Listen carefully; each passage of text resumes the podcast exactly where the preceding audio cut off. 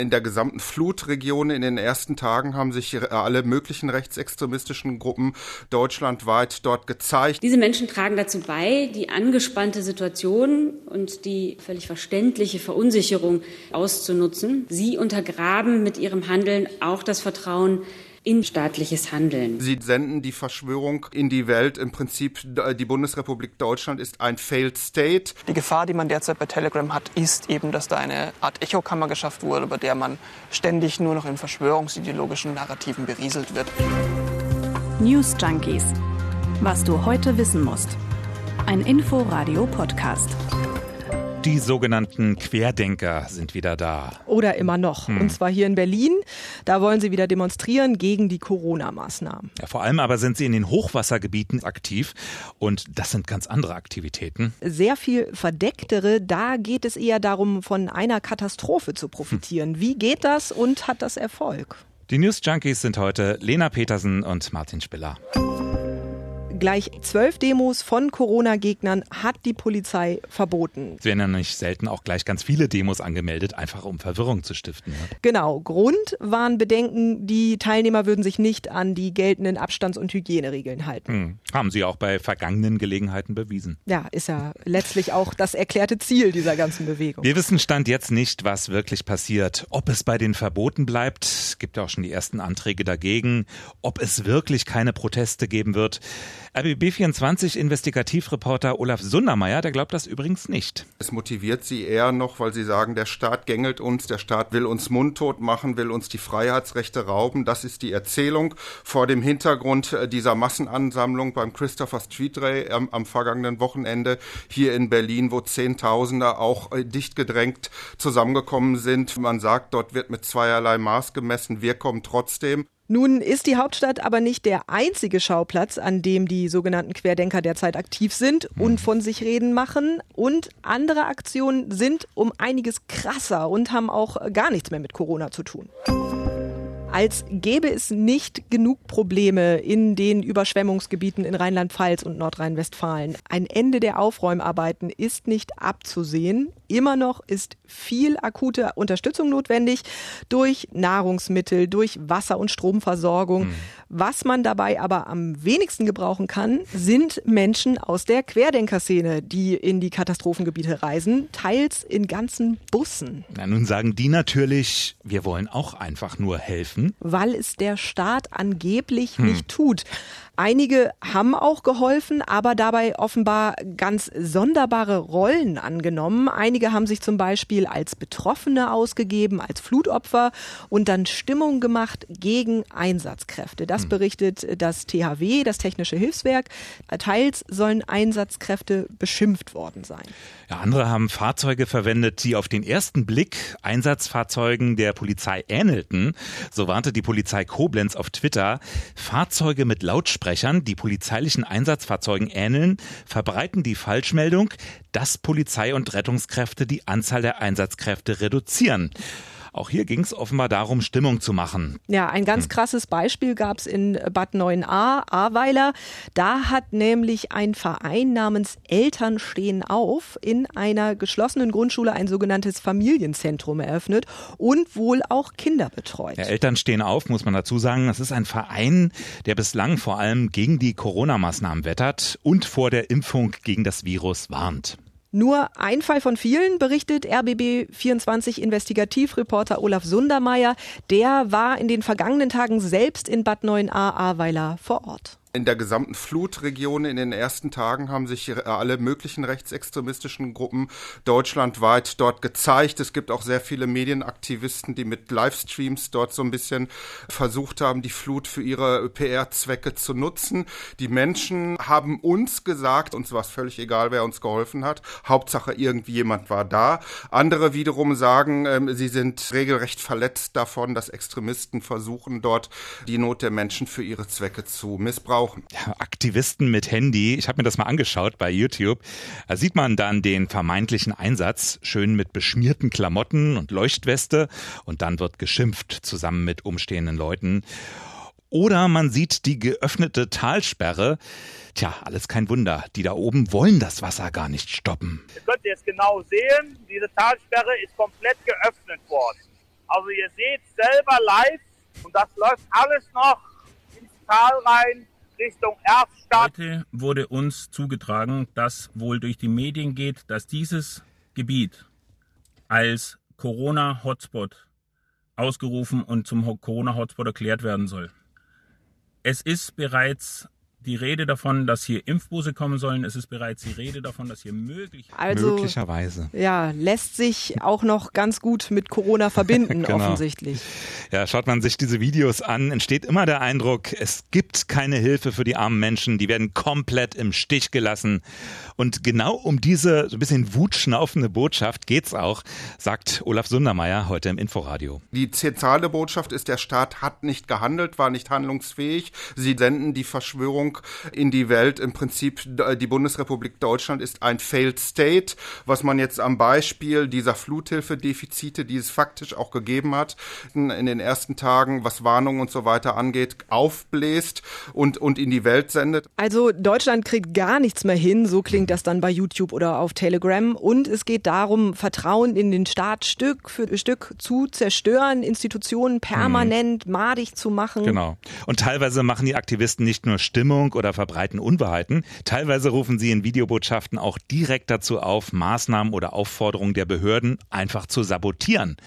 Zum Beispiel den dringenden Aufruf der Kreisverwaltung Ahrweiler, nicht auf eigene Faust in die Hochwassergebiete zu fahren. Hört auf so einen Scheiß einfach nicht. Geht hin, helft den Menschen. Ich, ich war noch nie so wütend, und zwar zu Recht wütend, auf das, was in der Politik und in der Bürokratie abgeht. 150 Feuerwehrleute warten in Krefeld seit drei Tagen auf ihren Marschbefehl. 150 Feuerwehrleute und die dürfen nicht kommen. Die gehen jetzt gerade privat in die Dörfer. Ja. Ihr müsst euch das mal geben. Diese fucking Politik, ich kann es nicht anders sagen. Ja, ist natürlich ziemlich viel Blödsinn. Und was es auch häufig gibt, sind Aufrufe, nicht auf regierungsoffizielle Stellen zu vertrauen und nicht an herkömmliche Hilfswerke zu spenden. Mhm, und dazu die Behauptung, Spenden werden nämlich gar nicht geliefert. Und im Bild dazu gibt es in einem Video eine Lagerhalle zu sehen mit Kisten, wo das angeblich alles bleibt.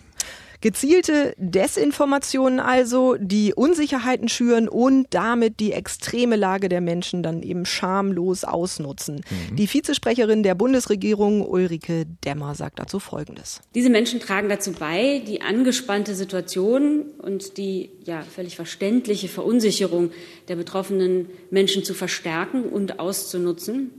Sie untergraben mit ihrem Handeln auch das Vertrauen in die vielen freiwilligen Helfer, die gemeinschaftliche Bewältigung der Lage und staatliches Handeln. Umso wichtiger sei es deshalb, die Menschen für solche Falschmeldungen und Verschwörungserzählungen zu sensibilisieren, so Ulrike Demmer. Und da ist es gut, dass zum Beispiel die örtlich zuständigen Polizeibehörden ganz schnell auf solche Falschmeldungen reagieren in den sozialen Netzwerken, dort richtigstellen und auch widerlegen. Es gab auch eine breite Berichterstattung über das Phänomen. Ähm, das ist in diesem Fall auch eine beispiellose und sehr wichtige Reaktion gewesen gilt natürlich auch für das, was im Netz verbreitet wird. Stichwort Medienkompetenz. Man muss natürlich die Informationsangebote auf YouTube einordnen können. Ja, sonst findet man auch äh, noch viel weitergehende Erzählungen. Gibt es nämlich auch bei diesem Thema längst. Erzählung zum Beispiel, dass die Flutkatastrophe initiiert wurde, dass sie durch gezielte Wettermanipulation ausgelöst wurde, durch sogenanntes Geoengineering, also zum Beispiel Wolken gezielt von Flugzeugen besprüht wurden mit Chemikalien.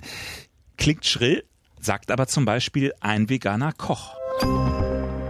Wir müssen auch noch mal drauf gucken, was genau die Querdenkenbewegung denn nun anstrebt. Was wollen die Menschen überhaupt? Jetzt ist es erstmal schwer zu sagen, die haben dieses oder jene konkrete Ziel, weil da eben auch sehr unterschiedliche Leute, sehr unterschiedliche Gruppen dabei sind. Ja, diese Querdenker verstehen sich selbst als Bürgerbewegung mit diversen Ortsgruppen.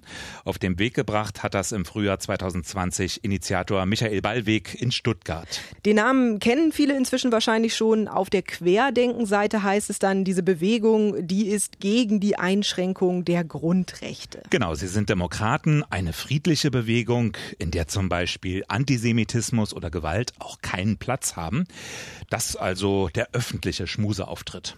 In der Szene tummeln sich Impfgegner, zu der Bewegung gehören auch Wissenschaftsleugner, Esoteriker, Verschwörungsgläubige und andere und Teile der Bewegung haben sich längst radikalisiert. Und deshalb beobachtet auch der Verfassungsschutz die Bewegung Bewegung bundesweit. Bundesinnenminister Seehofer hat dazu Ende April gesagt. Gerade jetzt in aufgeheizten Monaten, die werden ja noch ein bisschen, sagen wir mal, emotionaler werden im Wahlkampf, ist es eine Selbstverständlichkeit, äh, einen Rechtsstaat und seine Bevölkerung zu schützen. Und zwar nicht äh, gegenüber den friedfertigen Menschen, die äh, ihre Meinung kundtun, auch wenn sie diametral zu unserer Politik steht. Das ist ihr Recht und das sollen sie auch tun. Aber immer dann, wenn die Extremisten die Bühne betreten und versuchen, sich solcher Bewegungen zu bemächtigen oder wenn Gewalt im Spiel ist, dann gilt unser Grundsatz Null Toleranz. Zu der Querdenkenszene gehören auch Rechtsextreme. Politologen sprechen davon, dass die Bewegung nach rechts offen ist. Aber weil es eben auch andere Gruppen gibt, die dazu zählen, laufen die Querdenker beim Verfassungsschutz nicht unter der Kategorie Rechtsextremismus. Die werden als eigene Protestbewegung eingestuft. Genau, das heißt dann verfassungsschutzrelevante Delegitimierung des Staates. Es werden also nicht nur Kontakte zu Rechtsextremen oder Reichsbürgern in Kauf genommen, sondern der Staat und die demokratische Grundordnung, die werden komplett in Frage gestellt bzw. abgelehnt. Beate Bube ist Chefin vom Verfassungsschutz in Baden-Württemberg und die erklärt, was dahinter steht. Dahinter steckt das Ziel, eine vermeintlich äh, neue Verfassung schaffen zu müssen, um die alte abzuschaffen, das System von Grund auf äh, zu zu verändern. Das Spektrum reicht also vom Ablehnen der Maßnahmen, der Corona-Maßnahmen, bis zum Ablehnen des Staates. Das geht oft Hand in Hand mit anderen Verschwörungsmythen wie zum Beispiel QAnon. Eine komplexe Verschwörungserzählung, die schon seit 2017 im Netz kursiert. Zu Beginn vor allem auf den sogenannten Imageboards wie 4chan. Da wird dann davon ausgegangen, dass geheime Mächte den Staat lenken, dass es also einen Staat im Staate gibt, ein Deep State. Und diese Idee, sich im Widerstand zu befinden, wie das jetzt bei QAnon der Fall ist, die wird auch in der Querdenkenbewegung oft geteilt. Da sehen sich viele im Kampf gegen ein vermeintlich krankes System und verstehen sich selbst als Widerstandskämpfer, als Gegenbewegung zum Mainstream und auch als Gegenbewegung zu den demokratischen Parteien. Sie sehen aber ein angebliches Recht auf diesen Widerstand. Gleichzeitig gibt es auch einen parlamentarischen Arm der Querdenkenbewegung, die Basis. Wer in Berlin mal auf die Gehwege guckt, der oder die hat vielleicht auch schon mal Stencils von der Partei auf dem Fußboden gesehen. Die Basis gilt als Kleinstpartei und ist seit Anfang des Monats zur Bundestagswahl zugelassen. Ziel der Partei ist es im Bundestag weiter gegen die Corona-Maßnahmen zu protestieren. Die Basis zweifelt die Gefährlichkeit des Virus an. Hm. In der Partei gibt es auch den Antisemitismus, den es auch in der Querdenkenbewegung gibt. Ja, da wird der Holocaust relativiert. Da setzen sich Maßnahmengegner mit NS-Opfern wie Anne Frank oder Sophie Scholl gleich. Und äh, zuletzt hat der umstrittene Mikrobiologe Bhakti, der kandidiert für die Basis bei der Bundestagswahl, der hat in einem Interview gegen Juden gehetzt. Extrem gefährlich also. Für viele ist Querdenken keine abstrakte Protestbewegung. Für viele ist das, was, womit sie sich vielleicht auch ständig auseinandersetzen müssen. Die einen haben vielleicht einen irren Onkel, der sie auf Familienfeiern mit seinen Verschwörungsmythen nervt. Ja, und die anderen sehen sich vielleicht damit ständig konfrontiert, weil die Sandkastenfreundin, die eigene Mutter oder der eigene Bruder daran glaubt. Und da, sagt Politikwissenschaftlerin Katharina Nokun, ist es dann auch nicht leicht, den Kontakt zu kappen man will das vielleicht auch nicht, ja. Und man hat auch selber das Gefühl, auch zu Recht, man ist in der Position, wo man vielleicht noch einen Draht zu jemanden hat, der ganz viele andere Brücken bereits abgebrochen hat, beispielsweise sagt, ich vertraue bestimmten Medien nicht mehr, ich vertraue der Wissenschaft nicht mehr. Ja, aber der besten Freundin aus Kindertagen, der hört man dann vielleicht noch mal zu. Und von daher finde ich das gesellschaftlich auch wichtig, dass man eben sagt, ich gehe im Privaten in dieser Interaktion. Es gibt auch bestimmte Faktoren, die das begünstigen, dass Menschen zu Anhängern von Verschwörungsmythen werden. Das Bundeskriminalamt, das geht davon aus, dass gerade junge Menschen, die zum Beispiel auf Identitätssuche sind oder Streit in der Familie haben, die für sich vielleicht auch keine Perspektive sehen, dass die anfällig dafür sind, in so extremistische Denkweisen abzudriften. Andreas Zick ist Konfliktforscher an der Uni Bielefeld und der geht davon aus, dass wir alle in besonderen Zeiten der Verunsicherung und diese Pandemie, ja, was ist das, wenn nicht eine Zeit der Verunsicherung, dass wir dann Halt suchen. Und er sieht die Tendenz, die eigenen Gefühle über Fakten zu stellen. Denn jede zweite Person aus der Mitte, die wir befragt haben, Bevölkerungsquerschnitt, keine Extremistinnen und Extremisten, sagt jede zweite Person, ich glaube meinen Gefühlen eher als den sogenannten Experten.